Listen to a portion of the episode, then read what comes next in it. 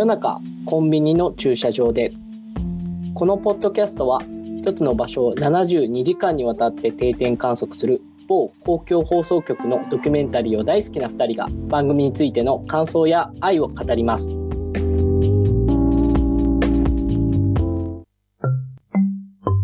今回は秋田真冬の自販機の前でということでこれは、あの、過去の傑作会になってるんですけれども、まあ、傑作も傑作と言いますか、あの、ドキュメント72時間といえば、このうどんの自販機だよねってこう言われるぐらいすごく有名な回だと思うんですけれども、えっ、ー、と、これ、あの、初めての放送は2015年の12月ということになってます。で、あの、秋田のですね、港に、こう、ひっそりと、あの、佇むあの、古びた自販機がありまして、その自販機が、あの、普通の飲み物ではなくてですね、その熱々のこう、蕎麦とかうどんが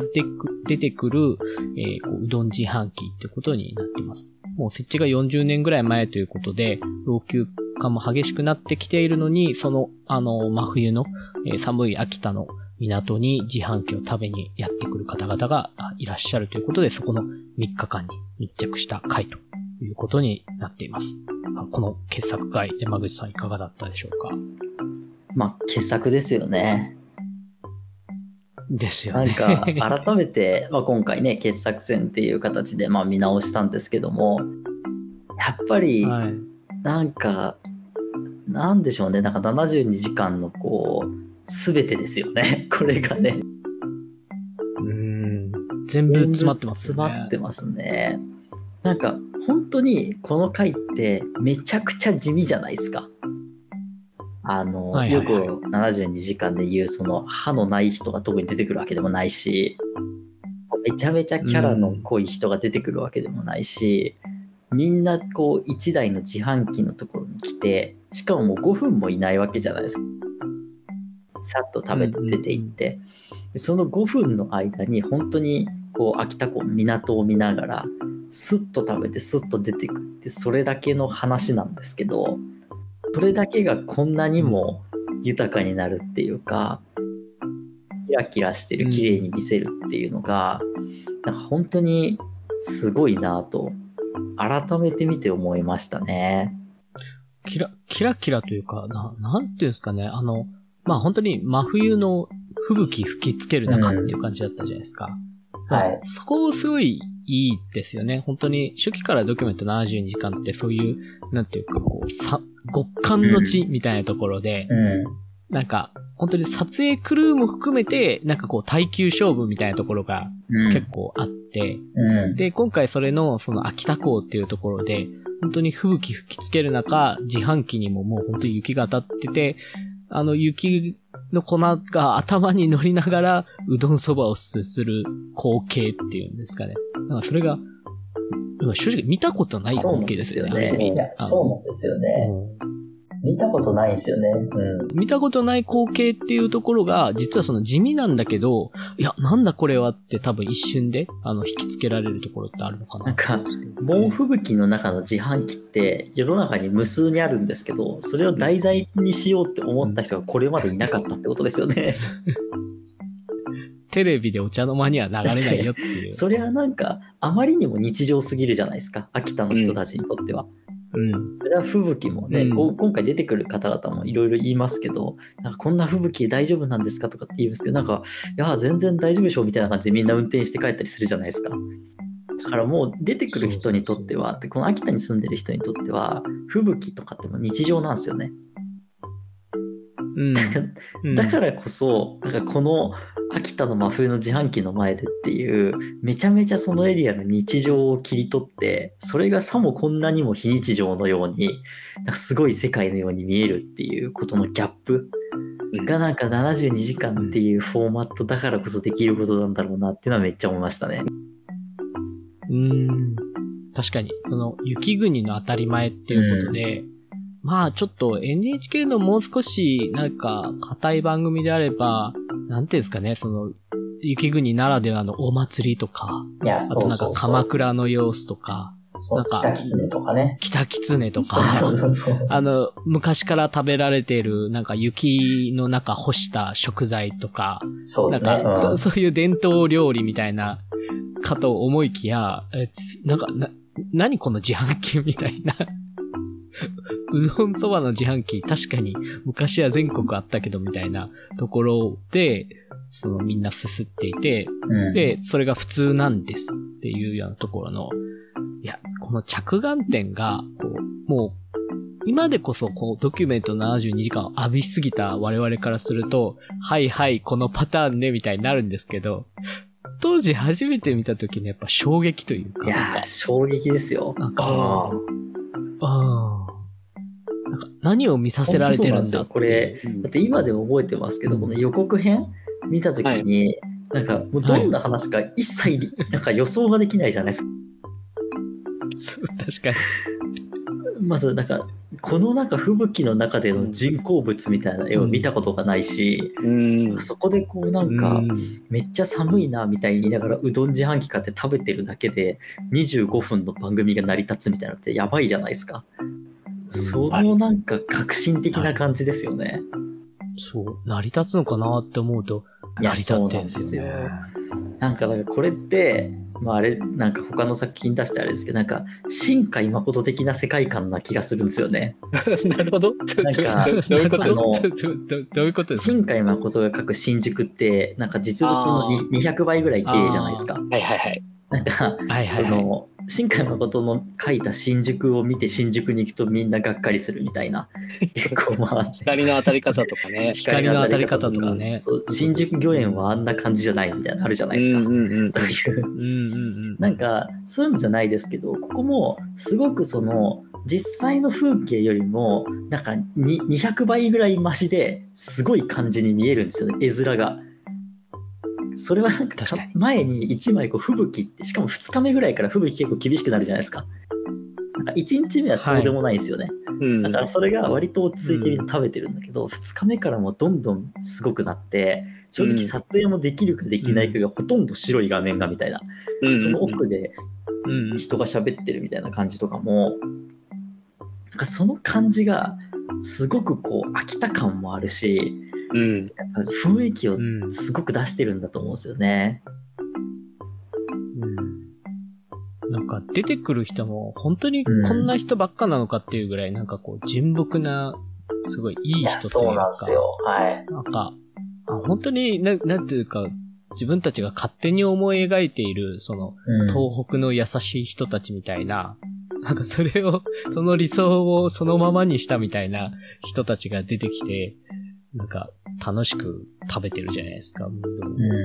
あの光景が、確かにその、実際、まあ実際にあり得るから、今回そういう、あの、ロケになったとは思うんですけど、はい、なんか、あれで秋田に行きたいなって思わせますもんね。で、行って本当にあれ、あそこまで、あ、よかったって思えるのかどうかっていうのは、うん、ちょっと行ってみないとわかんないですね、いや、そうなんですよね。やっぱみんなね、ボソボソ話す感じですよね。なんかね、こう、あんまりカメラに向かって、すごくこう、自分が自分がみたいに話す人ってそんなにいないじゃないですか。はいはいはい。あの、途中に出てくるお母さんぐらいですよ。なんか、あの、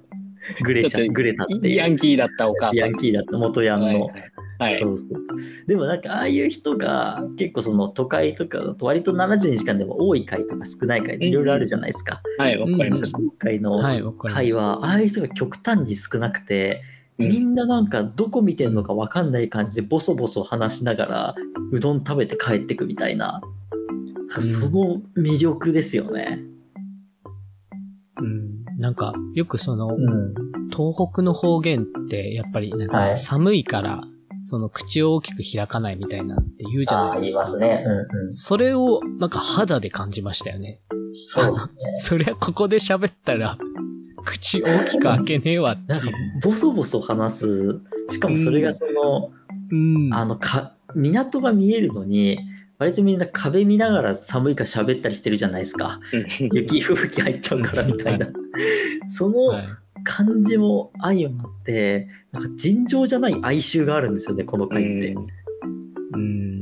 本当そうですね。うん。なんかそれが、まあこの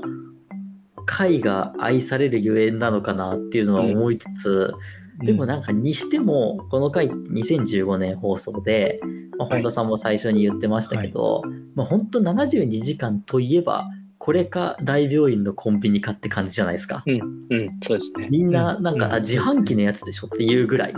じゃないですか。なんか、これ正直、これめちゃくちゃ72時間の我々たくさん見てますけど、かなり地味じゃないですか、この回って。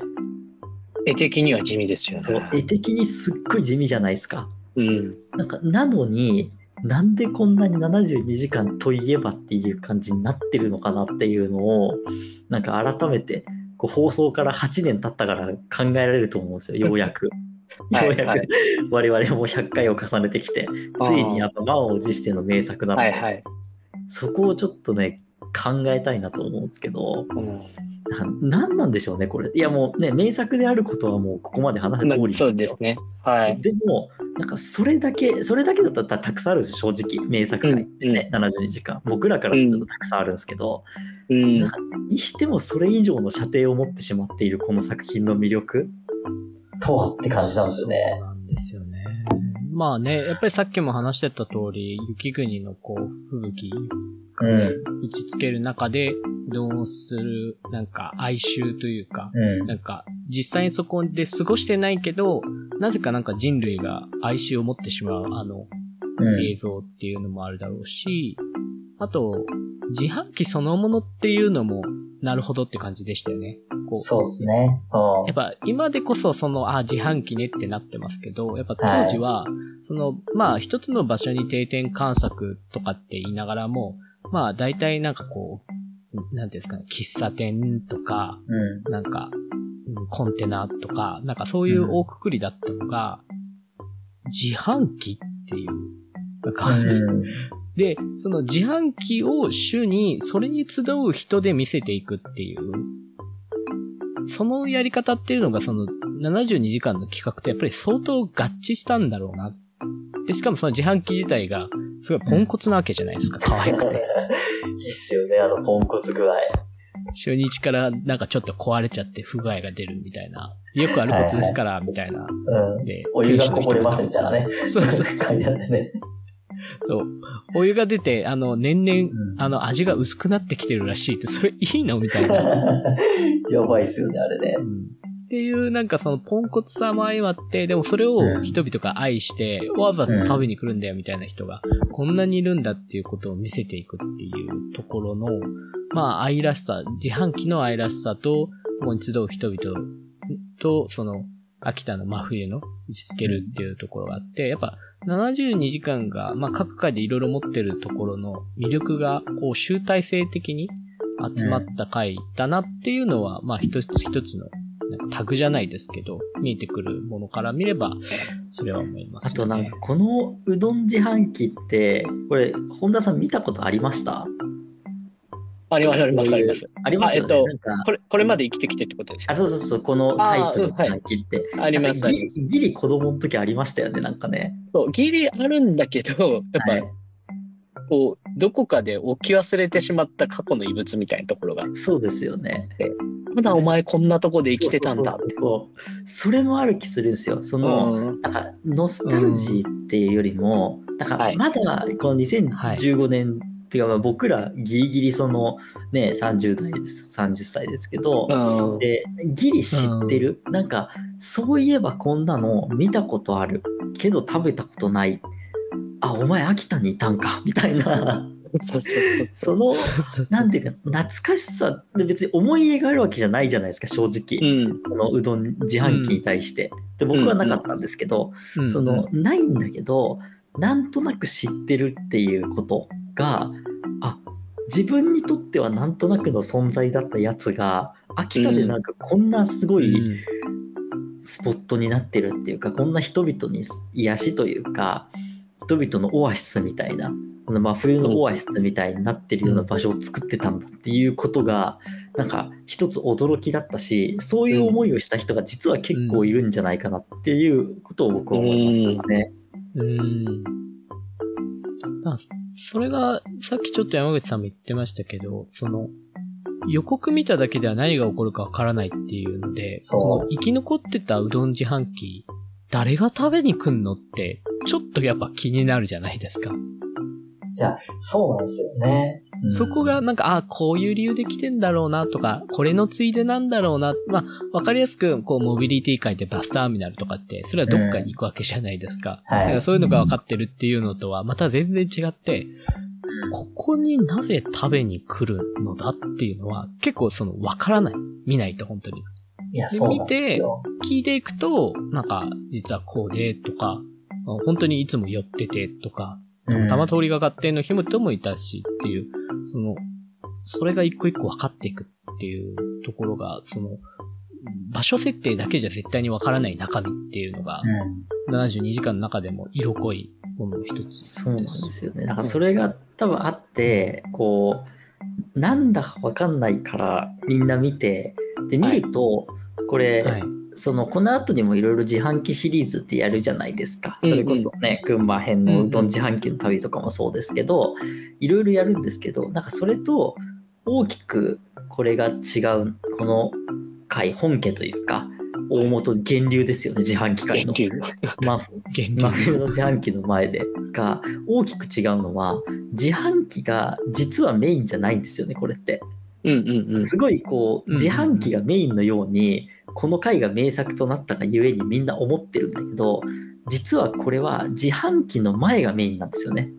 うんうんうん、これ微妙に違って、何かっていうと自販機とここって自販機の隣に休憩所があるじゃないですか。はい、あの七味がぶら下がってるあの休憩所ですよね。ね上から 天井からぶら下がってる。上から天井からぶら下がってる七味の。であの休憩所セットで自販機の前の空間が今回の舞台なんですよ。うんうん、なんかそこが微妙な自販機界との違いであり、なおかつ自販機って懐かしいよねみたいな気持ちで見た人があ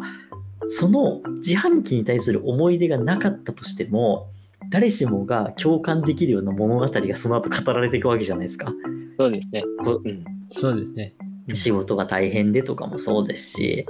なんかまあググれたらとかもそうだし、いろいろありますけど、なんか運転代行しててみたいな話とか、働かないとみたいな,、なそういうこう誰しもが共感できる話っていうのがまたこう吹雪とも相まってすごく哀愁漂ってっていうなんかこうその連鎖というか、うん、それがこうなんなんだか分かんないけど、うん、なんかすごいものを見たなっていうなんだか分かんないけどっていうのを CM で思って見てなんかすごいものを見たとかめちゃくちゃ分かるみたいな自分の人生でもそういうことあったみたいなことを思い出せるっていうのがあってでなんかこの体験を多分誰かに話したくなってみんながこうドキュメント72時間にしては珍しくっていうとあれですけど人に勧めたくなる回な気がするんですよね。なかなかねこ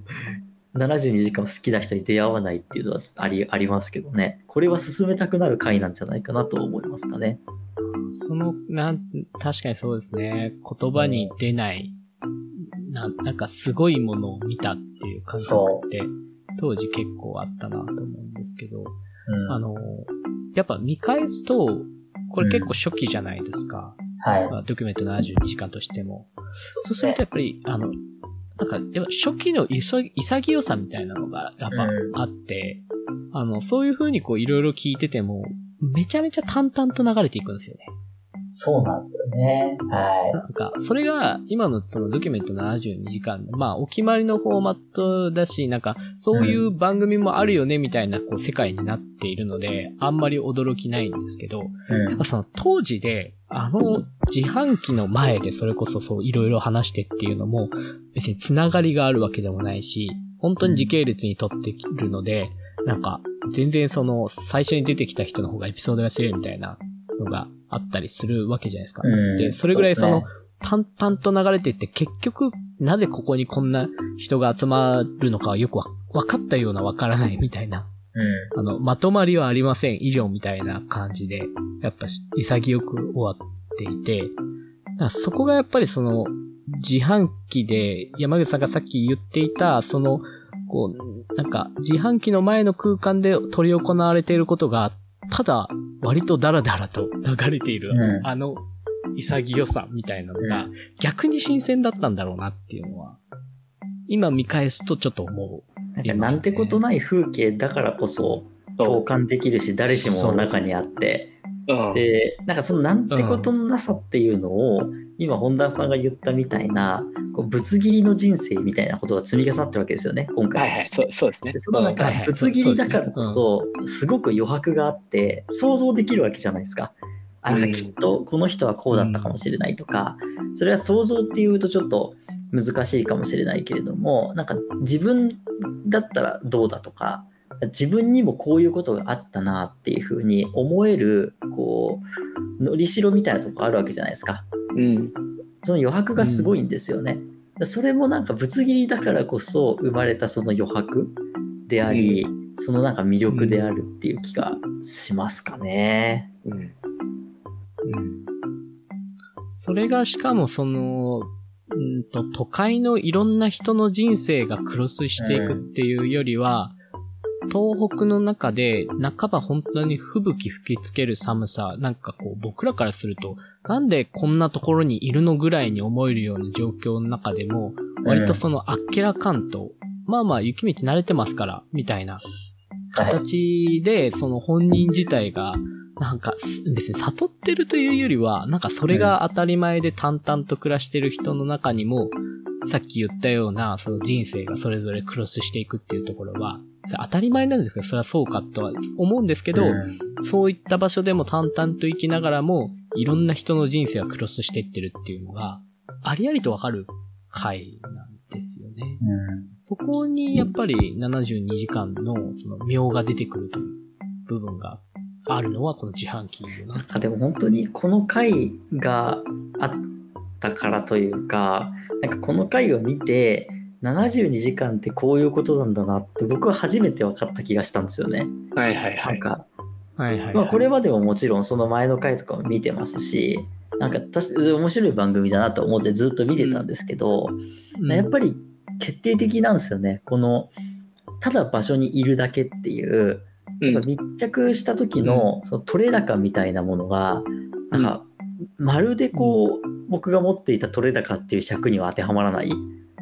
そうですね。まさに。全くその民放とかのそのねバラエティ番組とか取れ高ゼロじゃないですかこの回正直。ですね。それをこうこうやってパッケージングすることによってすごくなんか劇映画のような魅力を持った作品に仕上げられるみたいなことのうんなんか凄さがあ72時間ってこういうことができるフォーマットでありメディアであり番組だったんだなっていうのをやっぱあ本当初めて2015年見た時思いましたしやっぱり今見ても、うん。いやすごい回だなと思いますね。うん放送されてた当時頃って、ドキュメント72時間って、やっぱ、ちょっとやっぱ、歯の抜けたおじさんみたいなみたいな欲が一番大きかった気がするんですよね。そうですね。はいいわゆるなかなか潜入できないというか、普段行けない、行かないようなところにいる人、どんなんなんだろうみたいな好奇心の方が強くて、そういうような、結構意図的にそういう場所を選んでた回も結構多かった中で、そっちじゃなくても行けますって、ちゃんとフォーマットを示したのは、多分この秋田の真冬の自販機が、まあ、最初からどうかわかんないけど、かなり効率的に、効果的に、それを表した回だったんで、あ、そっちの見方もいけるよね、ってはいや思いました。本当そうっすね。なんかこう僕らのね、ポッドキャストとかって、まあ72時間見てないけど聞いてくださるみたいな方、まあね、いらっしゃってありがたいんですけど、なんかね、この真冬の自販機の前でだけは見てほしいですよね。少なくともね。全部基本見てほしいんですけど、ね少なくともこれだけは、もう、なんか、そう、中身についての話が正直できないぐらい、なんかね、こう、僕ととしてるし、哀愁がすごいし、なんか、す言葉で説明しようとしちゃうと、すごくこう、陳腐なものになってしまうような世界ですよねまさしく。。うん。それがでもね、いいんですよね。いや、だから本当に、その、中身がどうとかではなく、その30分間、こう、自販機と共にある心地よさをただただ感じていただくみたいな。いや、本当ですね。なんかね、あの自販機のとこに上にある秋田市の発展は秋田港からみたいなの最高じゃないですか。そかこからいね、きなり突っ込みたくなっちゃうんですよね。ね。最高じゃないですか、あれも。うんああいうね、文字が書いてあるとこの自販機があってみたいなね。いいんですよ。これは本当に。